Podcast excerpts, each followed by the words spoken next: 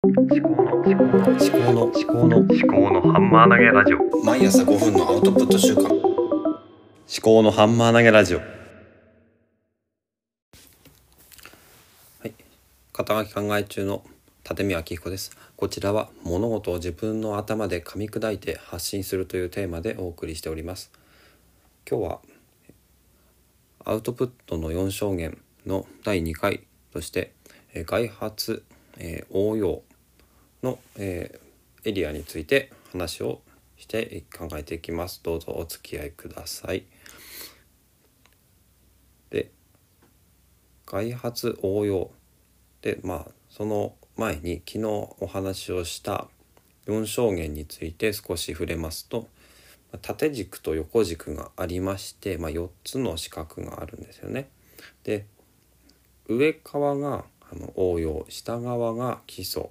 左側が外発、まあ、外からの刺激。右側が、内発。自分の内側からの、えー刺激とか出来事。自分のに近いところ。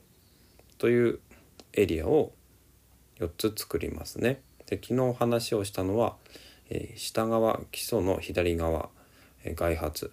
ということでこれはあの日々流れてくるもの。外から。で、まあ、ニュースとかかなっていう話をしました。えーラジオ新聞 Voicy ポッドキャストまあ何でもいいんですけれどもこうなんだろうな蓄積されていくものというよりは流れてくるもの川の流れのような形かなと思います。でそれに対して、まあ、自分がどういうふうに感じたとかこう考えるとかそういうことをアウトプットするというエリアですかね。で今日は左側の上え外発的な刺激に対する応用的なもの応用的な外発的な刺激と言った方がいいんですかね。でこちらはもうちょっとこう塊があるものですね。で例えばまあ読書ですね本ですね。どちらかといえばフローというよりかはストック、うん、蓄積されたものある程度の形となってだからコンテンツと言ってもいいのかもしれないですね。それともう一つの種類としてはなんかこうお題ですよね。この、まあ、読書についてもそうなんですけども本っていうのは何かのテーマを考えさせる読者に考えさせるものだと思うんですね。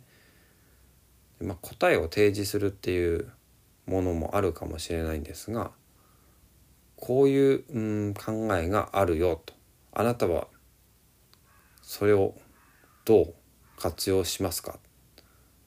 そういう新しい考えを外に世の中に提示していく。それを広げていくことがおそらく本書籍の目的というか存在なんだと思うんですよね。でその新しい考えとか問いですね。課題。そういったものをを考えるっていうことでそれをもうちょっと範囲を広げていくとあのよくねあのノートとか Voicy とかではあのハッシュタグ企画のようなものがあって1週間に1回くらいこのこういうお題で、えー発信してみてませんかっていうのをパーソナリティクリエイターに提示するんですよね。それも他者から与えられた問いだと思うんですね。読書もそうだと思うんです。他者から与えられた問い私にとってですね。 Voicy で言えば最近はキャリアになるん？資産になるキャリアか？というお話とかそういうのがあるんでこの外発応用は問いですよね。から何か、まあ、読書なりハッシュタグ企画なりその世の中にある問いをそれに対しての考え方ですかね。私はどう考えるのか。っていうもの。結構応用的なんですよね。考えるという。結構うん。1から考えるというんですかね。0からというか1の問いがあって問いから考えていくのは今度は内発的な応用になってくると思うんでこの辺は明日話をしようかなと思います。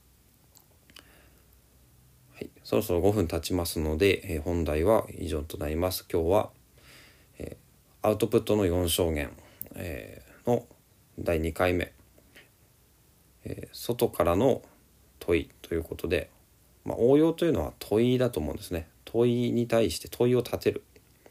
立てられた問いということで外発的ということで外から立てられた問いですね。他の人が考えた問いに対して自分がどう考えるのか。で読書とか本ですね。本とか、えー、いろんなプラットフォームとかの話題になっていることですかね。ノートとか Voicy のハッシュタグ企画とかについて、まあ、話をするとか書いていくっていうのがアウトプットの、まあ、2つ目のエリアなのかなっていう話をしました。はい。で今日そうですね。最近はあそうそうそう。この場ではねちょっと雑談は子育ての悩み家族関係の悩みについて話をしようかなと思うんですけどやっ